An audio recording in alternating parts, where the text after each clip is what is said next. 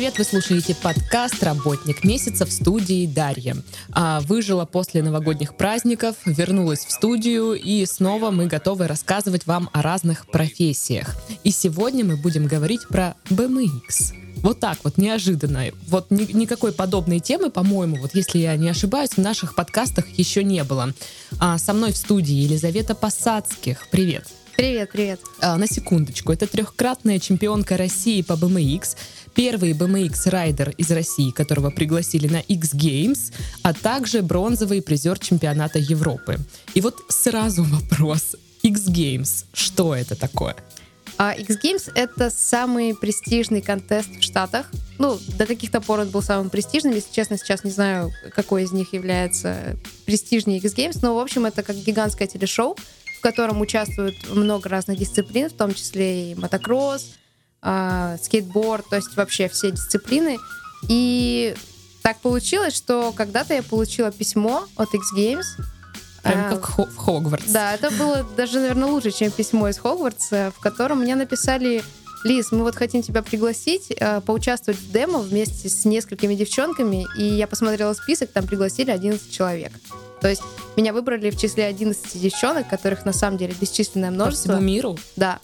И они все там были с разных стран. Это были в основном люди, с которыми я соревнуюсь на международной сцене. И мне это было потрясающе приятно, конечно, получить это приглашение. Я прям бегала по квартире, визжала от радости и сразу стала думать, что мне делать, потому что это очень дорого. Поездка в Штаты, у меня нету визы.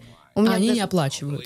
Они э, заплатили за демо, и они оплатили там жилье. То есть билеты, виза, это все ты сам делаешь. Единственное только, что тогда мне казалось, что виза в Штаты это просто нереальная вещь. Я даже не представляла, что я когда-то буду ее делать, потому что это слишком сложно. Вот. И они прислали мне дополнительно несколько писем, в которых уже это были именно письма для того, чтобы я получила визу. Там рассказывают о том, что у меня невероятные навыки, именно я достойна получения визы. И это, кстати, было уже письмо не просто от организаторов X Games, это было письмо от ESPN. ESPN — это телеканал, Мгм. самый главный, как у нас первый канал. Ну, достойно, да. Я бы тоже бегала по квартире. Да, я просто с, с этим письмом, вот я до сих пор на него смотрю, читаю, как много приятного В рамочку его не повесила. Ну, надо его распечатать, можно повесить однажды. А, Вот по терминам. Ты сказала слово «контест». Да. Я думаю, что ты его будешь употреблять сегодня не один раз, я полагаю. Что это такое? Контест — это соревнование. Просто, с- просто соревнование, да. Просто так в райдерской тусовке это обозначается. Терминология. Ну да, я, я так понимаю, что это вообще не российское слово. Это- Есть предположение. Ну да, ну то есть а, даже когда какие-то трансляции, то обычно не пишут competition, пишут контест. Окей. А как ты вообще узнала о BMX? Как это случилось? Дело было в Тюмени. Это северный город, я думаю, вы знаете, где это. Там нечего делать, ну, объективно. Я занималась конным спортом очень много, и, к сожалению, это было слишком дорого для моей семьи. Для меня это было травматично, опасно. В общем, это просто, ну, то, что мы не могли выбрать для меня. Мгм.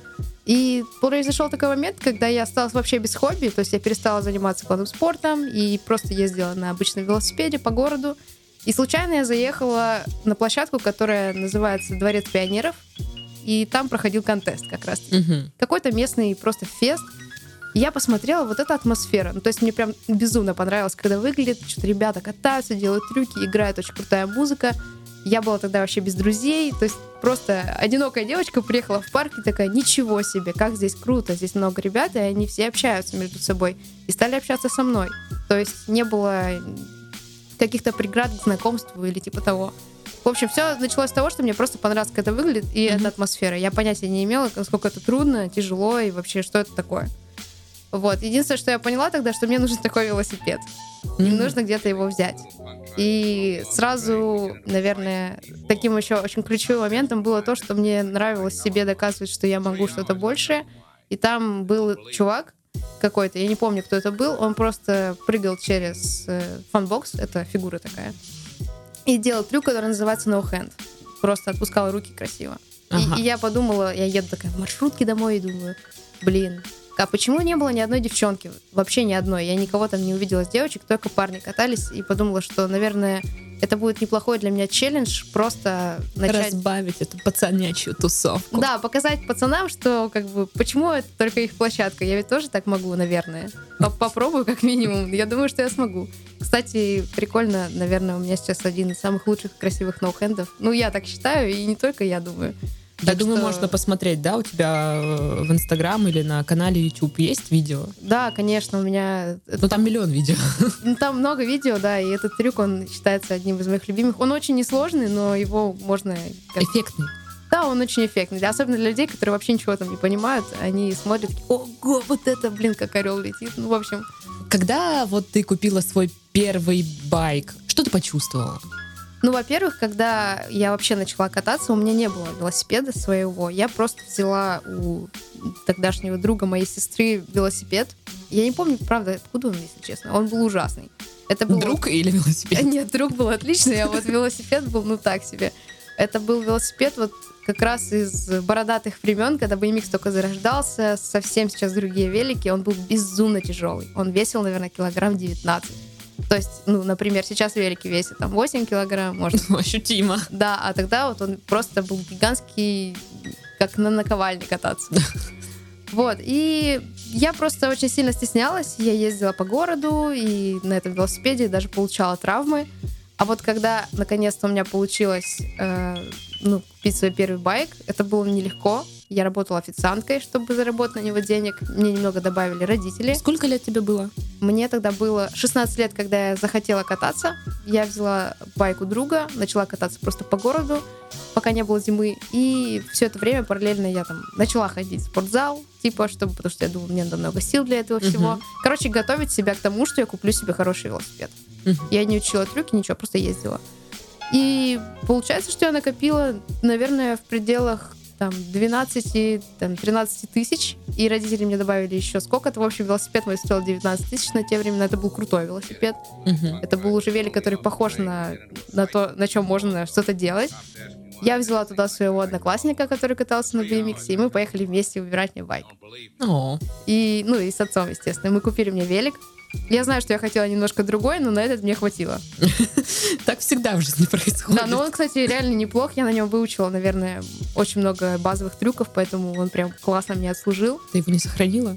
А, да нет, конечно, зачем? Я его продала. И, кстати, недавно мне написал какой-то мой подписчик, я вообще забыла даже, что когда ты кому я продавала эти запчасти, но мне он написал, сфотографировал свой байк, сказал, Лиз, это же твои ободастые, твои колеса я перекупил их у одного чувака, который перекупил их у другого чувака, который, ну что-то вот в этом роде. И я смотрю, реально, это стоит вот почти что мой велосипед. Ну, детали свои я узнала. Это было так прикольно, ну что чел вообще вспомнил и написал мне. Это очень мило, я считаю. Первое, что я сделала, когда я купила свой велик, я сняла туда все наклейки, катафоты, там, тормоза, сразу мы их открутили, и ну, чтобы это было похоже на велосипед, на котором катаются профессионалы. Без тормозов и вот это вот все. И все, я начала кататься. Стала просто приезжать в парк. Чаще всего я приезжала туда либо со своим другом, либо когда там никого не было, потому что очень стеснялась. Ну вот, кстати, да, если бы я э, решила тут, понимаешь ли, завоевать, э, ну точнее даже отвоевать у пацанов площадку, не умея ничего делать, ну такая пришла там пупуру девчонка с великом, э, ну некомфортно, мягко говоря что там все, наверное, будут на тебя как-то смотреть с, с нисхождением каким-то, с пренебрежением. Да, но я сейчас просто вспоминая себя тогдашнюю, я понимаю, что вообще сейчас настолько другой человек, что мне даже непонятны эти проблемы. То есть, если ты хочешь чем-то заняться, по идее, mm-hmm. ты можешь прийти, и ты имеешь такое же право прийти на площадку и заниматься этим. И это то, что я говорю всем, кто стесняется в парк приезжать. Потому что на самом деле люди в основном очень отзывчивые. И нарваться на негатив, это нужно прям постараться нарваться на какого-нибудь чувака, который хочет на тебе самоутвердиться. В BMX сейчас таких очень мало, и, наверное, тогда причиной того, что все-таки у меня появилась компания, это было то, что я была чем-то новым. То есть девочек вообще не было. Была в России одна девочка, которая каталась, может быть, там еще где-то в деревнях или селах кто-то был, но таких, кем можно было выйти на контакт и написать что-то, ну, одна, один-два человека. Вот, и поэтому я была вообще каким-то нонсенсом, чем я начала сразу учить трюки, которые вообще девочки тогда не делали, да и парни тогда даже не было how-to, то есть ты не мог нигде посмотреть, как это делается. М-мгм. Не было вообще никакой информации. Когда я учила самый базовый трюк, который называется банни хоп, это просто прыжок. Мгм. Чтобы запрыгивать на препятствия, ну неважно, это как бы база для того, чтобы учить все остальное. У меня не было ни видео, ничего. То есть э, тогда не было Инстаграма, во-первых, Как мы раньше жили вообще? я вообще не понимаю. Я сейчас это говорю, и мне, для меня это правда очень большой шок. То есть, чтобы посмотреть на какие-то трюки, как катаются райдеры, ты должен был зайти на YouTube и поискать какие-нибудь видео командные. То есть есть определенные бренды, они раз в год снимают очень большое видео, там на 30 минут, и они не палят свои трюки нигде. То есть они не сделали один трюк и не выложили его в сеть, как это сейчас. Они весь год его снимают, иногда это пару лет снимается, потом ты смотришь. Собираешься с друзьями, включаешь там телек, компьютер, неважно, неважно что, и просто смотришь эти видосы и такой, ого, вот это он сделал. То есть это все, что весь труд за год накопленный. Вот, поэтому, когда я начала учить трюки вообще я хотела что-то сделать, я нашла какой-то сайт, и там была гифка. Ты по гифке учила? Да, это очень смешно, потому что я, она была, знаешь, в стиле как э, нарисована очень просто, когда кружок, палочки, человечек. Поняла, Мгм. да, вот так вот. И велосипед также схематично нарисован. То есть, подожди, это еще и рисованная гифка. Это рисованная гифка. Ты была. учила трюк по рисованной Да. гифке. Да. То есть для того, чтобы научиться просто прыгать, э, отрываться от земли, ну, конечно, я могла спросить у ребят, но я же очень стеснялась, Мгм. как бы практически ни у кого ничего не спрашивала. Я просто открывала эту гифку, читала из четырех пунктов алгоритм, когда ты присел, вжался, поднял переднее колесо, поджал задние ноги, там зацепил педали. В общем, для меня это звучало просто как какая-то магическая штука, которую я не понимала. Единственный совет, который я получила, который мне, мне кажется, помог, или мне хотелось так думать, это то, что мой друг сказал мне, прыгай на все и через все. Пытайся. Мгм. Даже если не понимаешь, как это делается. Сразу спойлер, это очень больно. Надо полагать. Да, ну то есть вообще учить по гифке трюк это довольно тяжело, но у меня заняло обучение, наверное, недели три. То есть это, это каждый день ты едешь после школы и пытаешься вспомнить эту гифку и попробовать. Кошмар. Это, это очень трудно. То есть сейчас, чтобы научиться кататься на BMX, тебе нужно просто приехать в скейт-парк, взять нормальный велосипед. Они сейчас все нормальные на самом деле. Ну, правда. Сейчас такие велики даже довольно дешевые. Ты... Они уже как бы... Пригодные. Они пригодны, да, для трюков. То есть тогда были просто ашан-байки, которые просто они не предназначены для того, чтобы на них прыгать. Но они выглядели как BMX.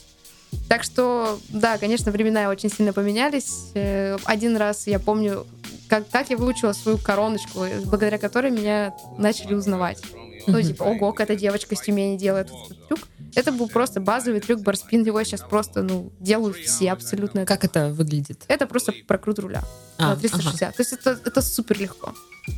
И это... Ну, не знаю, честно. Просто тогда, тогда даже парни в городе не все его делали. И как бы это считалось, ну, что-то типа... Для девочки это вообще был unreal. Как так? Что за девчонка делает барспин? То есть мною тогда и заинтересовались. Я выучила его за 40 минут. Потому что я сидела дома и разбирала обучалку Гэри Мейна. Это был ютубер и профессиональный райдер, который на английском снял ее. И я просто по паузам смотрела, как он это делает, а потом я просто пришла и повторила. Вот в этот момент я, наверное, поняла, что я могу учить трюки довольно легко. Ну или как минимум, что я понимаю физику, как они устроены. Вот. Мгм. Ну, как бы звучит очень оптимистично, на самом деле обучение до сих пор у меня идет, я не умею все трюки на свете, и, конечно же, все еще катаюсь как девчонка, если сравнивать меня с парнями.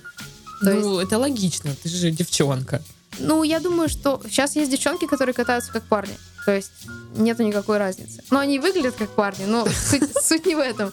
Суть просто в том, что тогда не было информации. Тогда было очень много сексизма. То есть я сломала руку на велосипеде, в связи с этим получила очень много хейта. Просто типа, что ты здесь делаешь? Тебе здесь не место. Посмотри, ты даже руку сломала.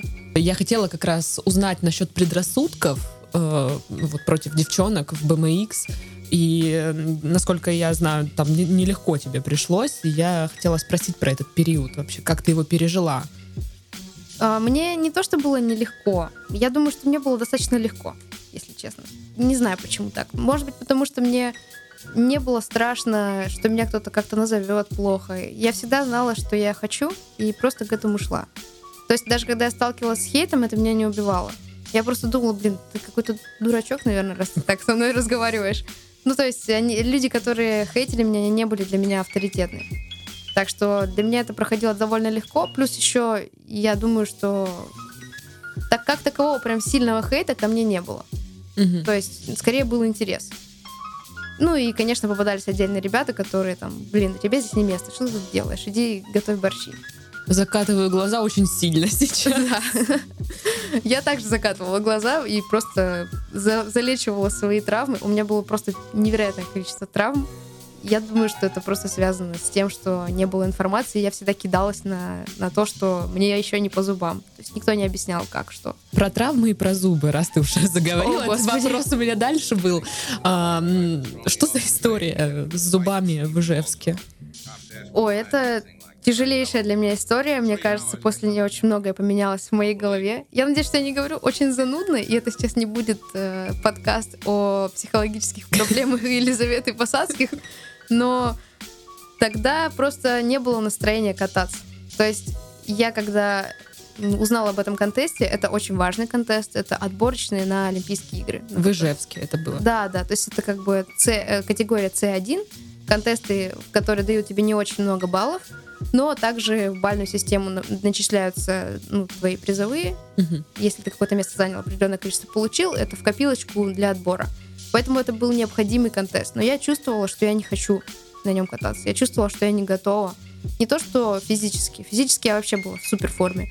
Скорее, была не готова морально, потому что очень много давления со стороны федерации, со стороны Минспорта, со стороны людей, которые вообще не понимают, что это такое, что за этим стоит, которые пишут тебе все время в комментариях, давай, давай, рви, там, мы хотим видеть победы, только новые трюки. Ну, то есть людям же нравится шоу, мясо, веселье, а то, что за этим стоит слезы, труд, ссоры с близкими, потому что ты погружен в одно дело, это никого не волнует. Поэтому я на фоне этого давления начала понимать, что я никогда не делаю выбор в пользу того, что я хочу. Я хочу ехать в Барселону, например, веселиться там, с местными кататься как я хочу. То есть, ну не выучил ты новый трюк сегодня, да и ладно. Просто, Просто по кайфу. да, круто покатался, провел время. И я вспоминала все мои поездки на такие контесты, на такие просто... В общем, все вот эти трипы, которые давали мне больших эмоций. Поняла, что что-то давно таких не было. И сейчас вот еще этот Ижевск. Плюс Ижевск это как бы не самое крутое место, на которое ты хочешь Еще попасть. Ижевск, понимаешь ну, объектив- объективно, человек, который объездил действительно очень много стран, вдруг такой, а почему бы не съездить в Ижевск? Как бы звучит неплохо, но только если ты уже действительно все места посетил. Ну, В общем, я поехала в Ижевск под лютейшим давлением. Я прям говорила себе, что я не хочу туда ехать, но полетела, прилетаю. Там очень холодно, очень скользкий парк.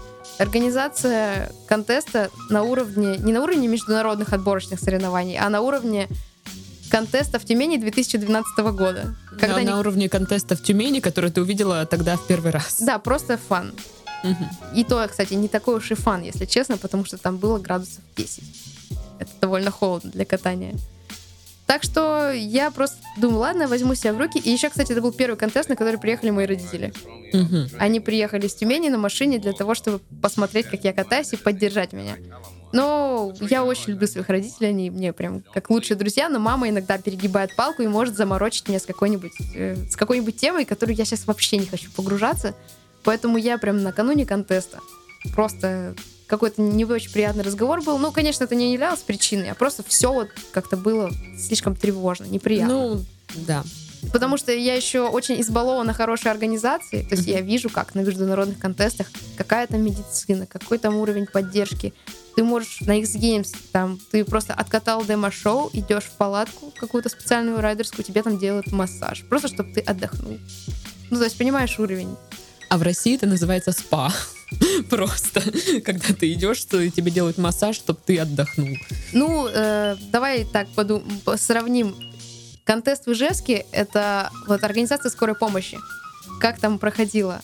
На человека полагается два пакетика льда. То есть это не лед даже, а просто штука, которую ты бьешь. И она- ты разламываешь? Да, и она чуть-чуть морозит. Ага. То есть лед нужно было брать, пойти там за километр в KFC, и тебе там насыпали ведро льда. Это сейчас не реклама KFC, кстати. Но просто респект KFC за то, что они насыпали мне льда тогда, потому что у меня было подозрение на лицевой перелом. Ужас. Да, и когда я в скорой сижу и говорю, ребята, у меня лицо опухает, дайте мне еще пакетиков этих льда, что угодно. И они мне говорят, знаете, девушка, вы использовали 4 пакетика льда, а у нас на человека полагается всего 2. Жесть. И я как бы сижу и понимаю, что, ну, это пиздец. Вот объективно. Кто организовал этот контест и почему так много денег ушло не туда?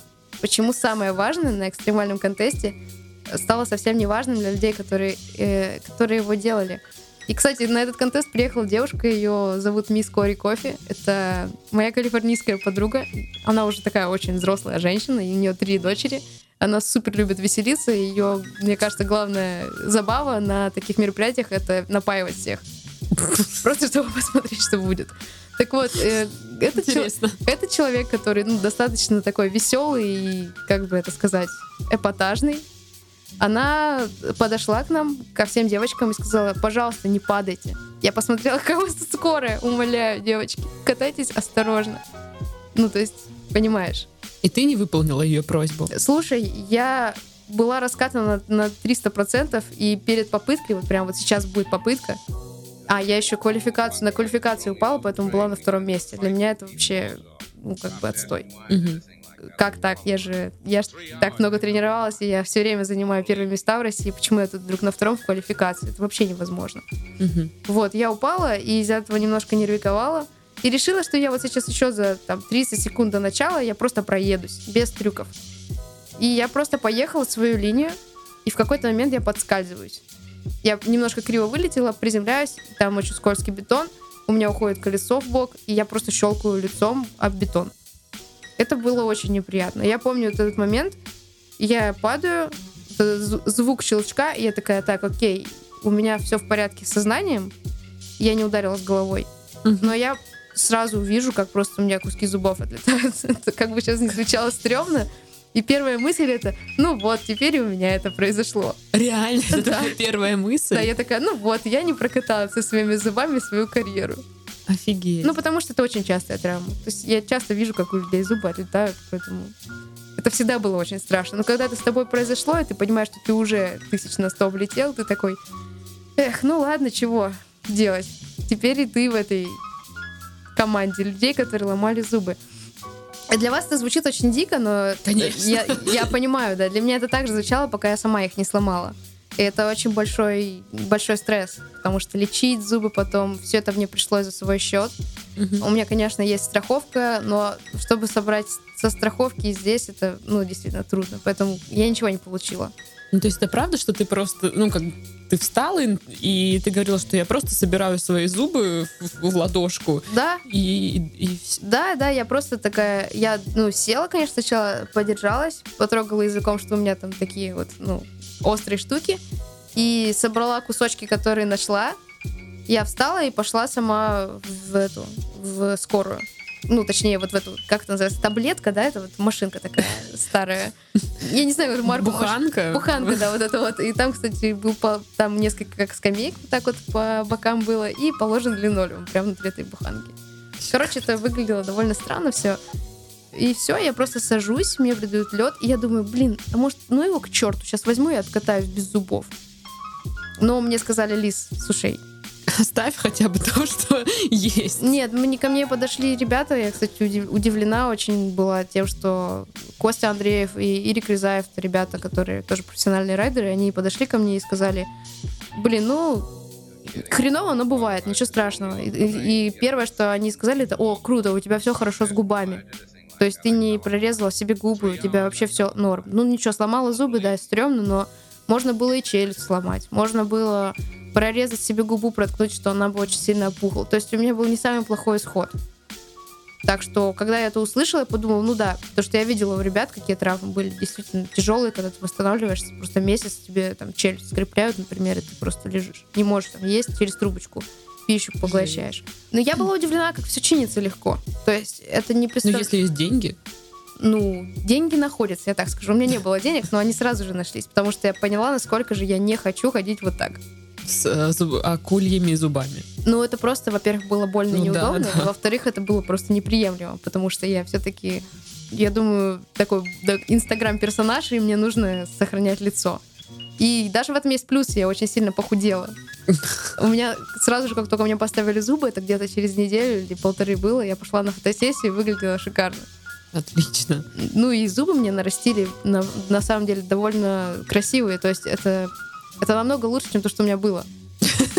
Чтобы ты понимала... Короче, есть свои плюсы Да, я, я стала искать плюсы, и, конечно, самый главный плюс это то, что самый кривой, некрасивый зуб, который меня бесил всю жизнь, вот именно он был полностью удален, и туда поставили титановый имплант.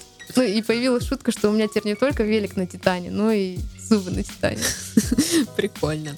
От травм перейдем, наверное, к такой рутине для тебя. Какой у тебя стиль катания? Насколько я понимаю, они есть разные. Да. А, Что у тебя?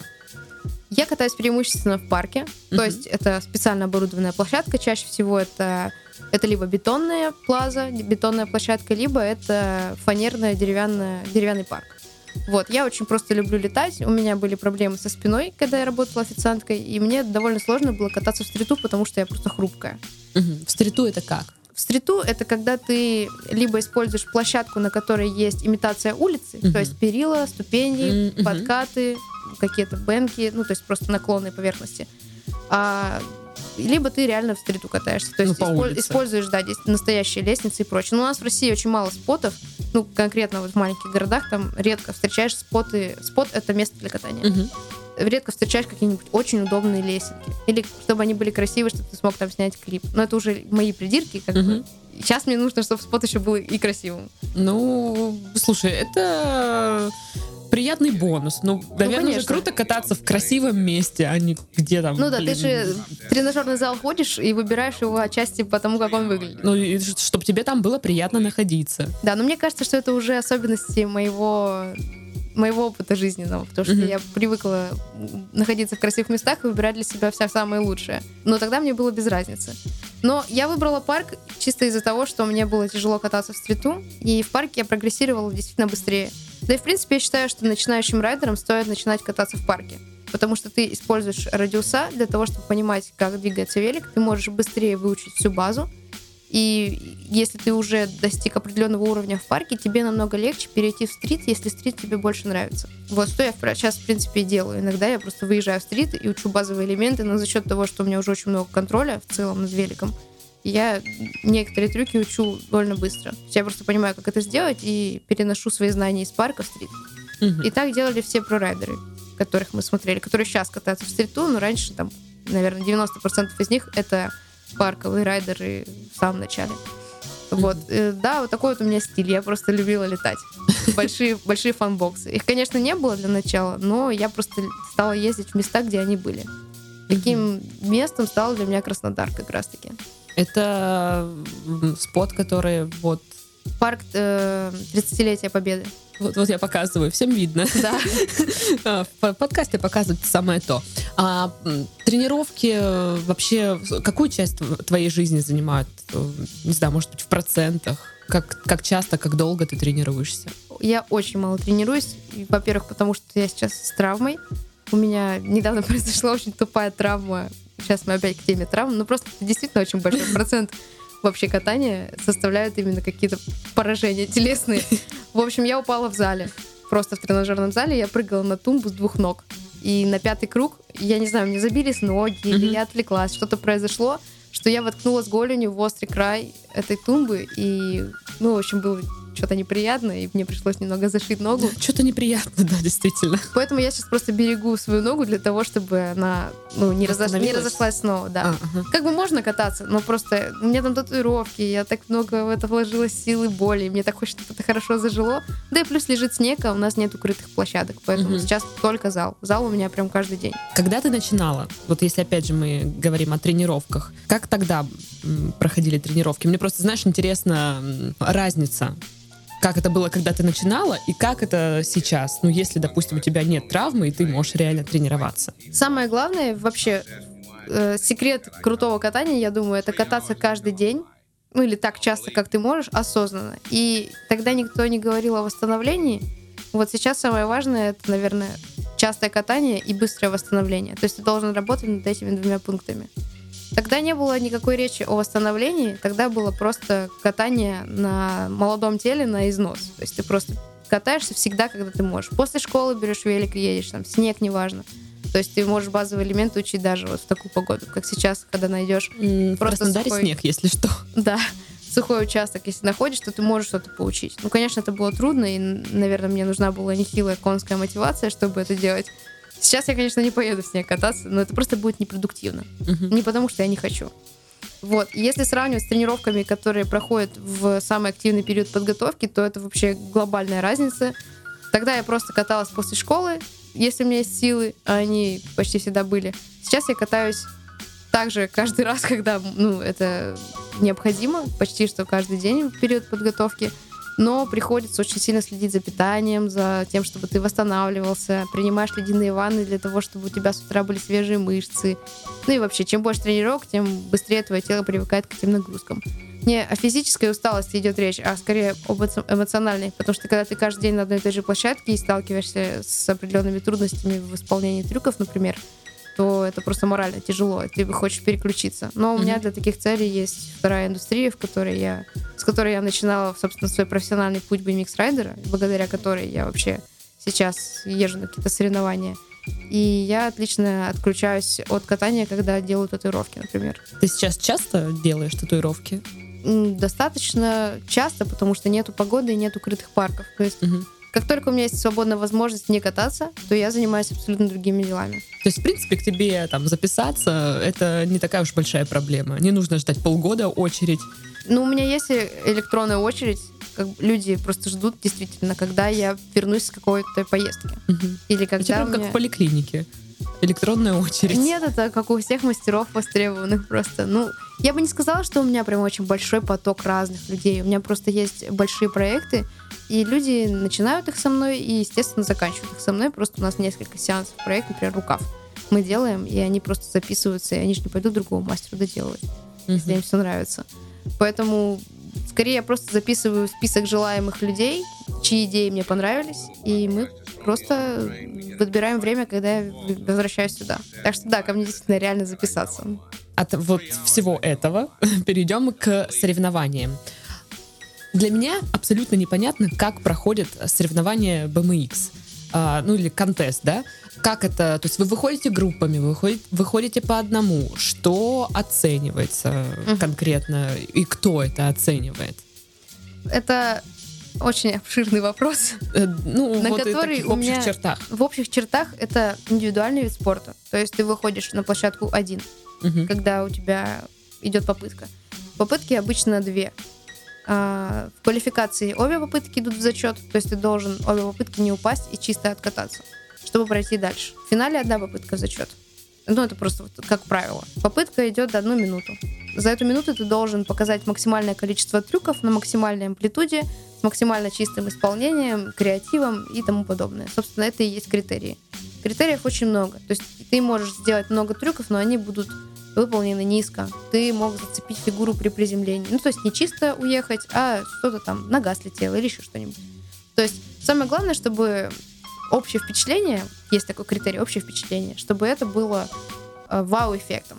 То есть для, для вау-эффекта тебе нужно высоко летать, ты можешь даже в центре попытки особо не делать каких-то трюков, а просто красиво ехать.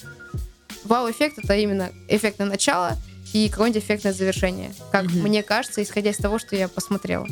Mm-hmm. Конечно, если ты всю попытку едешь э, восхитительно, то это будет больше баллов. Но вот когда я смотрю соревнования парней, вот именно мировую сцену, бывает такое, что люди, у которых намного меньше трюков, но они просто, ты смотришь на них и получаешь эстетическое наслаждение, занимают места выше, чем те, которые делают действительно сложные элементы, на отработку которых у них, уш, у них ушли просто годы. Иногда я сталкиваюсь с несправедливостью. Ну, точнее, я за себя думаю, не буду говорить, потому что все-таки соревнования — это не показатель твоего уровня.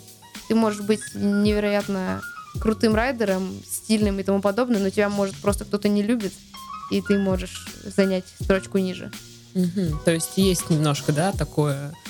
Ну, я не сталкивалась с этим, особенно в России, потому что здесь просто катаешься так, чтобы было все и так очевидно. Угу. То есть даже если здесь кто-то не любит, я просто каталась все свои контесты так, что я была очевидно на голову выше, чем другие девчонки, например. Иногда были ситуации, когда я была не уверена в себе, но какой-то один трюк или хороший прыжок, он все менял, потому что именно он показывает, что у меня большой скилл. Ну, то есть я, наверное, ни разу в России не получала победы аванса, как мне кажется. Ну, конечно, я сейчас стала позволять себе говорить о себе хорошие вещи. Вообще у меня синдром самозванца. М, обожаю его. Я просто как бы с ним стараюсь бороться, поэтому и всем советую с ним бороться, если он у вас есть. Так что, да, я думаю, что я не сталкивалась с несправедливостью, но видела несправедливость на мировых контестах. У тебя бывало такое, что ну вот у тебя сейчас попытка, тебе нужно там откатать, и ты вот как-то вот э, меняешь свое решение, ну то есть импровизируешь уже во время. Да. И как бы это срабатывало, или такая, думаю, блин, ну, лучше не надо было. Ну нет, вообще, вообще обычно, когда я меняю свое решение, это, это либо я не успела придумать попытку, и приходится импровизировать. И такое часто бывает, потому что вот еще про регламент, как проводятся контесты. Я рассказала про попытки, но там же перед этим есть еще раскатка. Мгм. Обычно раскатка нам пару дней. И первый, первая раскатка это минут э, полтора часа дается на группу или час. Мгм. Сейчас группы стали делить, то есть обычно там сколько, я не знаю, в пределах 30 человек на площадке, и все пробуют ну, свои линии. Сейчас из-за того, что людей много, стали делить на две группы по полчаса, например. Ну или вот как так. Я просто уже не помню, так давно не была на контесте, весь этот год у нас не было ни одних соревнований, что я немного забыла, какой там регламент и сколько времени дается на попытку, ой, на раскатку. Так что, ну, в целом ты просто пробуешь вместе со всеми эти фигуры. Вы по очереди катаетесь. Обычно в сильной группе, в которую я попадаю, там по рейтингу выстраивается группа, из-за того, что я близко к победителям, ну, в десятке, я катаюсь с ними, и они уже уважительно друг к другу относятся. То есть это люди, которые делают трюки лучше, они никуда не торопятся, они в себе уверены, и они друг друга пропускают. С ними кататься намного безопаснее, чем в группе, в которой катаются те, у кого меньше баллов, там как бы, ну, не то, что новички, а Мгм. люди просто, у которых не, такая, не, не такой большой опыт, что ли. И вот там реально стрёмно, потому что я смотрю на их раскатку, у них очень много травм, столкновений и прочее. Раскатка — это самое страшное, что есть на контесте. Потому что все в одно время врываются и пытаются что-то попробовать. Блин, я бы, наверное, очень сильно нервничала, и мне казалось бы, что меня все хотят убить. Ну, Так, так и кажется вообще всем. Все очень сильно нервничают, это правда. Вот раскатка — это жутко. Наверное, самая жуткая раскатка — это 15 минут перед контестом.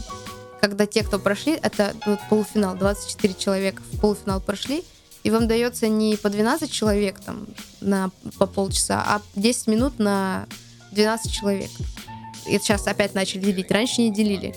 Вообще, один раз я попала, первый раз, когда я поехала на соревнования, это был 2017 год, я поехала в Монпелье на ФИС.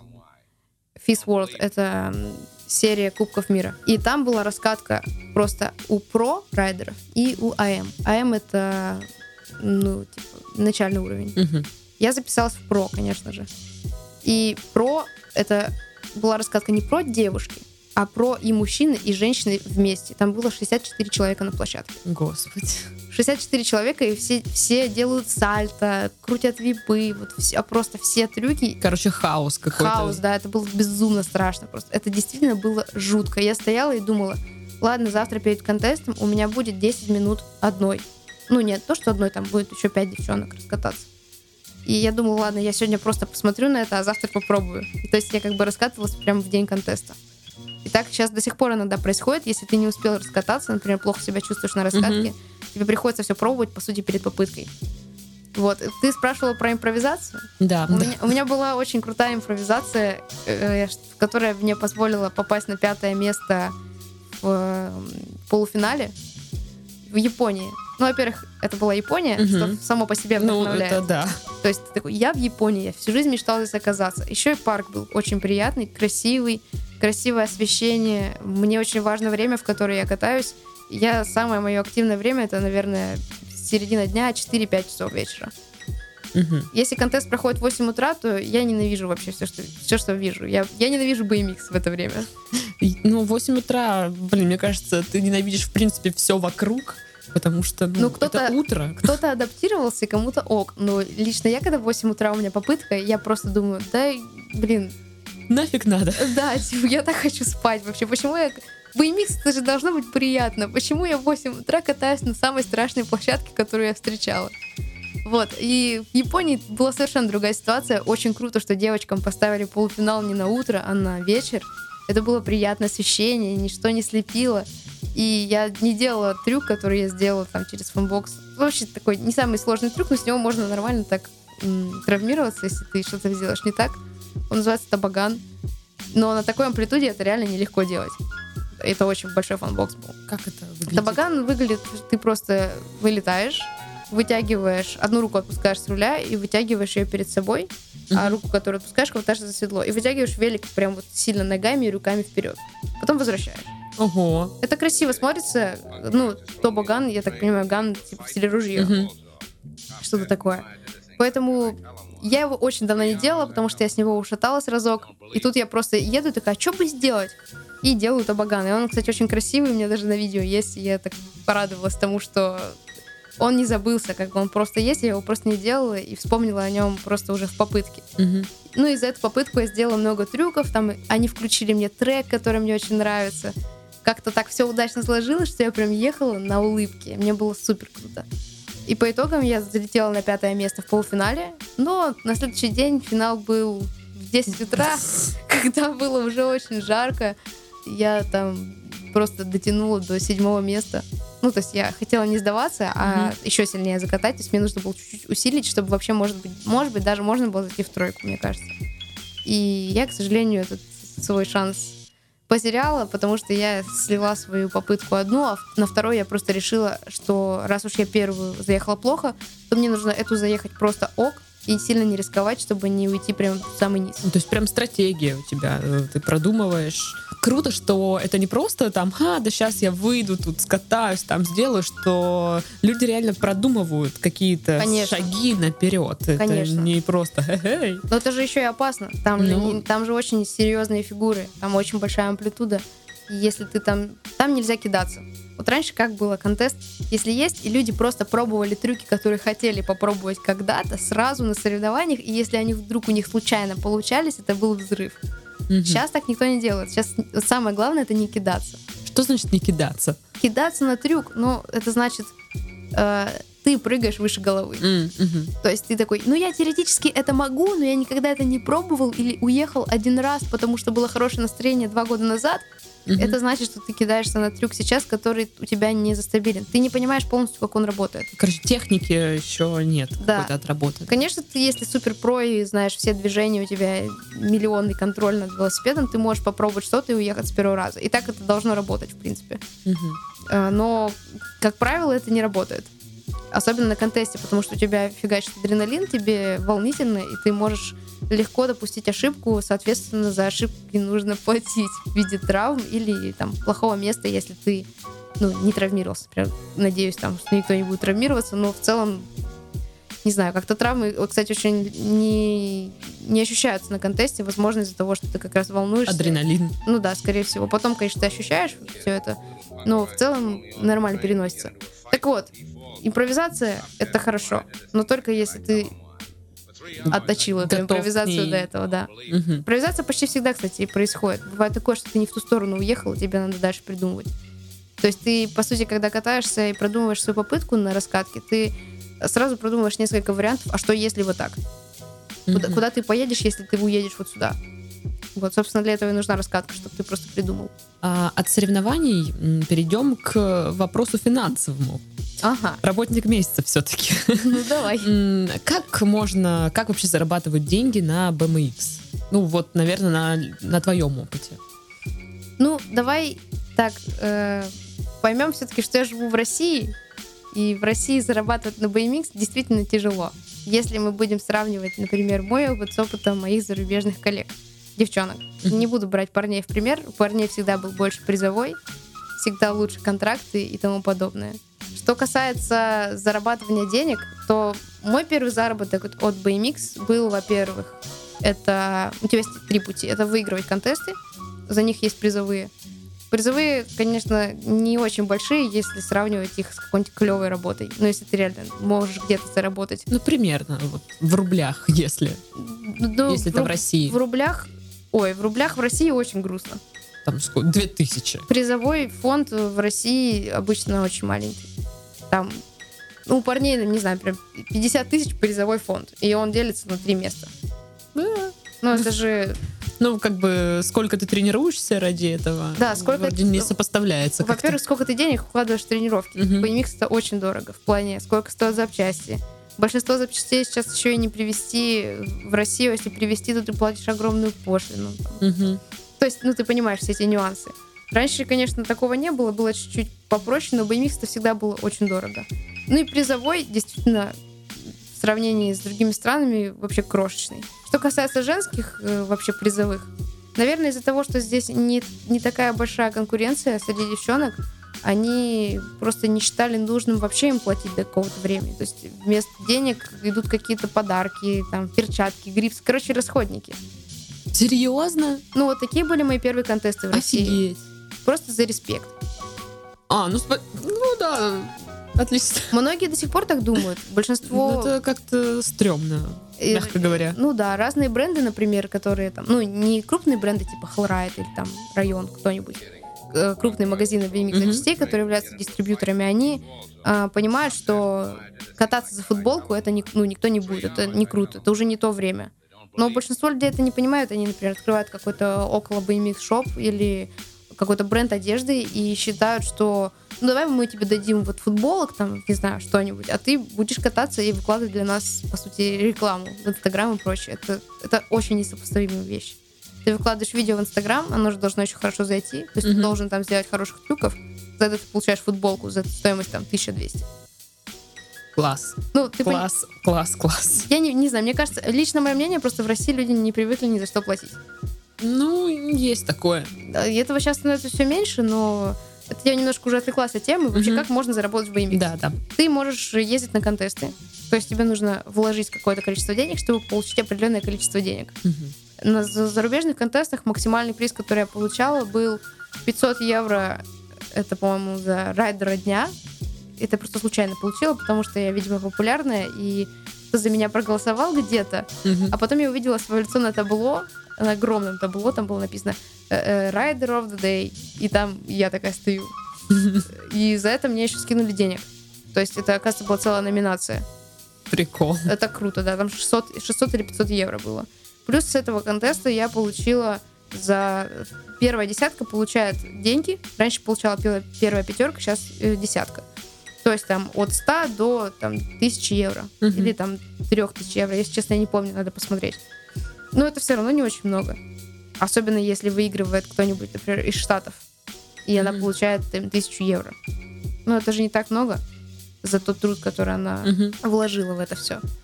Ты можешь э, заключить какой-нибудь контракт крутой там с э, энергетическими напитками, типа Monster, Red Bull, и там, возможно, будет неплохой контракт. В общем, все зависит от того, насколько серьезно ты относишься к своей работе, насколько ты готов что-то дать и что ты за это хочешь. От твоих социальных навыков, я думаю. Поэтому ты будешь зарабатывать много или мало с помощью BMX. Потому что люди думают, что спонсор это ты просто катаешься, занимаешься своим делом, ничего не делаешь, а тебе платят или дают какой-то став. Мгм. Но это не так. То есть у вас есть контракт, где прописано, кто что делает, и э, сколько Ну, ты за это будешь получать По денег. идее, это должно так работать. Мгм. Но большинство контрактов, они иногда просто на словах. Это, конечно, удобно очень. Почему бы и нет? И если ты можешь таким образом ну, взаимодействовать с партнером, то это хорошо. Но просто ты должен воспринимать его как партнера, чтобы что-то получать. То есть это полноценная работа. Ты катаешься, выполняешь свою работу с помощью того, что ты делаешь трюки, получаешь за это определенные ништяки. В виде денег, стафа, чего угодно. Мои любимые ништяки Да. в виде денег.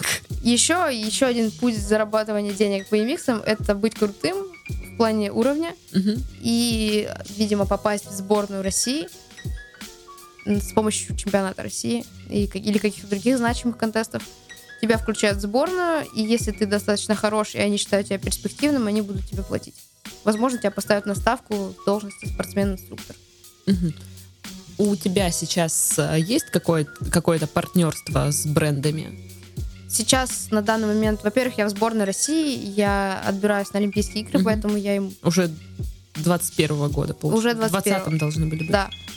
Кстати, в 20 по итогам 20 я отобралась. В общем, они сейчас проведут несколько кубков для того, чтобы поднять соревновательный дух, и по итогам я уже буду знать, добралась я или нет. То есть мне надо супер срочно приводить себя в форму. Вот, но неважно. Главное, что я сейчас нахожусь в сборной, и как член сборной, как, э, так скажем, лидер сборной, я получаю зарплату официальную от Министерства спорта.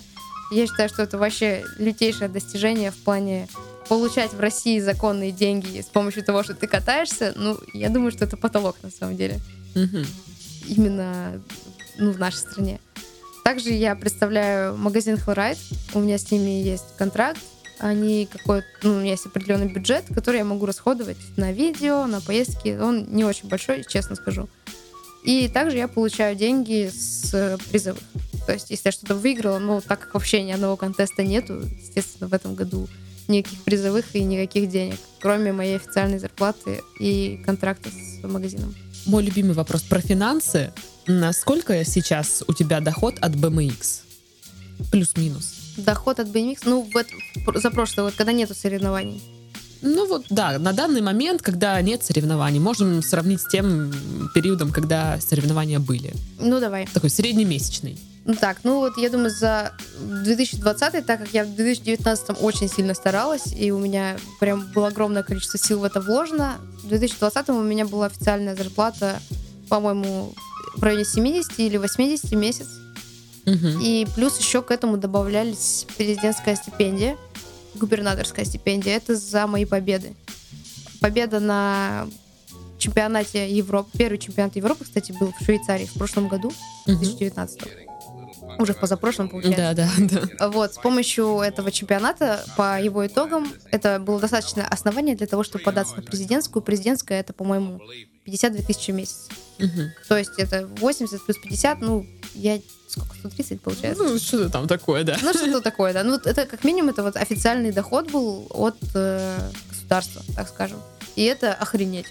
Ну, это достойно. Это очень достойно. И, конечно, это не поможет тебе там открыть свое дело или типа того. Потому что полови- все эти деньги, по сути, половину, ты должен как минимум вкладывать обратно в спорт. Мгм. Что, собственно, и происходит у меня. То есть, если ты, если тебя устраивает стабильная обычная жизнь, то это прям достаточно, это прям круто. Вот. Ну, а мы же говорим о, о каких-то, не знаю, о чем мы говорим? Мы говорим о среднемесячном доходе твоем. Ну вот вообще. средний, среднемесячный доход был по итогам всех моих побед где-то вот в районе 130. Мгм. это- Это 20 если мы берем. Да, но это просто из-за того, что у меня была стипендия. Как бы это не, не зарплата, это просто Так. стипендия как награда за то, что А ты, когда были контесты?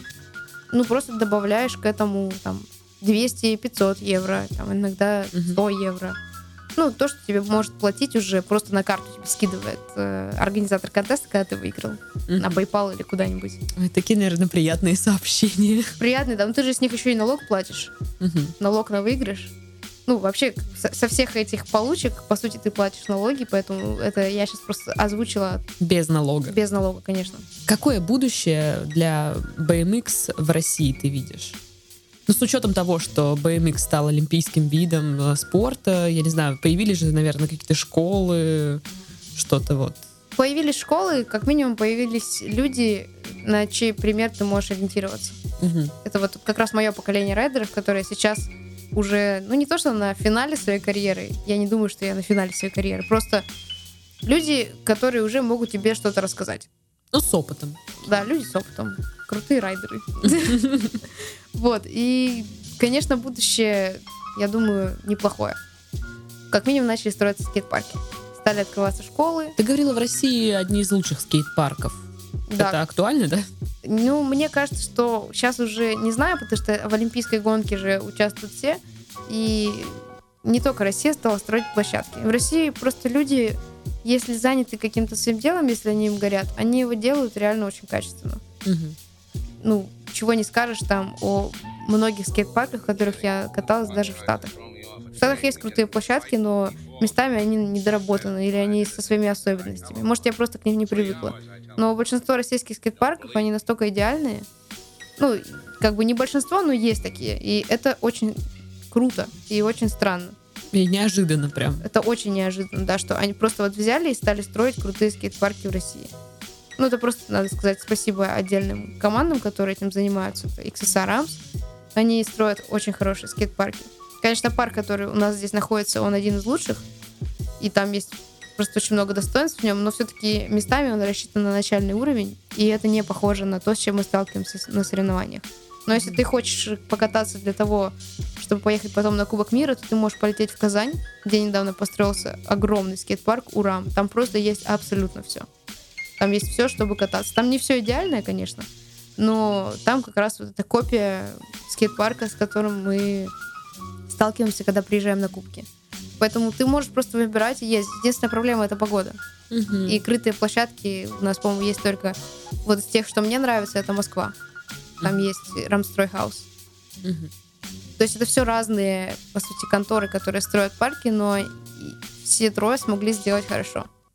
Это достойно. Это достойно. Да, я очень за это уважаю ребят и вообще надеюсь, что в нашей стране это будет двигаться в этом же направлении и также прогрессивно и круто. Ну что, друзья, время завершать наш подкаст. Я спешу сообщить, что этот выпуск вышел при поддержке Quark.ru. Quark — любые услуги фрилансеров для вашего бизнеса от 500 рублей. Э, BMX-еры, я думаю, это не фрилансеры, да? Да вот, кстати, думаю, что, может быть, даже и фрилансеры. Можно поискать, попробовать. Можно, думаю, да. Да, сегодня с нами была Елизавета Посадских, трехкратная чемпионка России по BMX, а, первый BMX-райдер из России, которого пригласили на вышеупомянутый X-Games, и э, также бронзовый призер чемпионата Европы. Спасибо за рассказ. Спасибо за рассказ о твоих травмах. Это вообще для меня просто, наверное, самый эмоциональный момент в сегодняшнем подкасте был. С вами была Дарья. Всем до следующих выпусков. Всем пока-пока. Все, всем пока. Всем спасибо.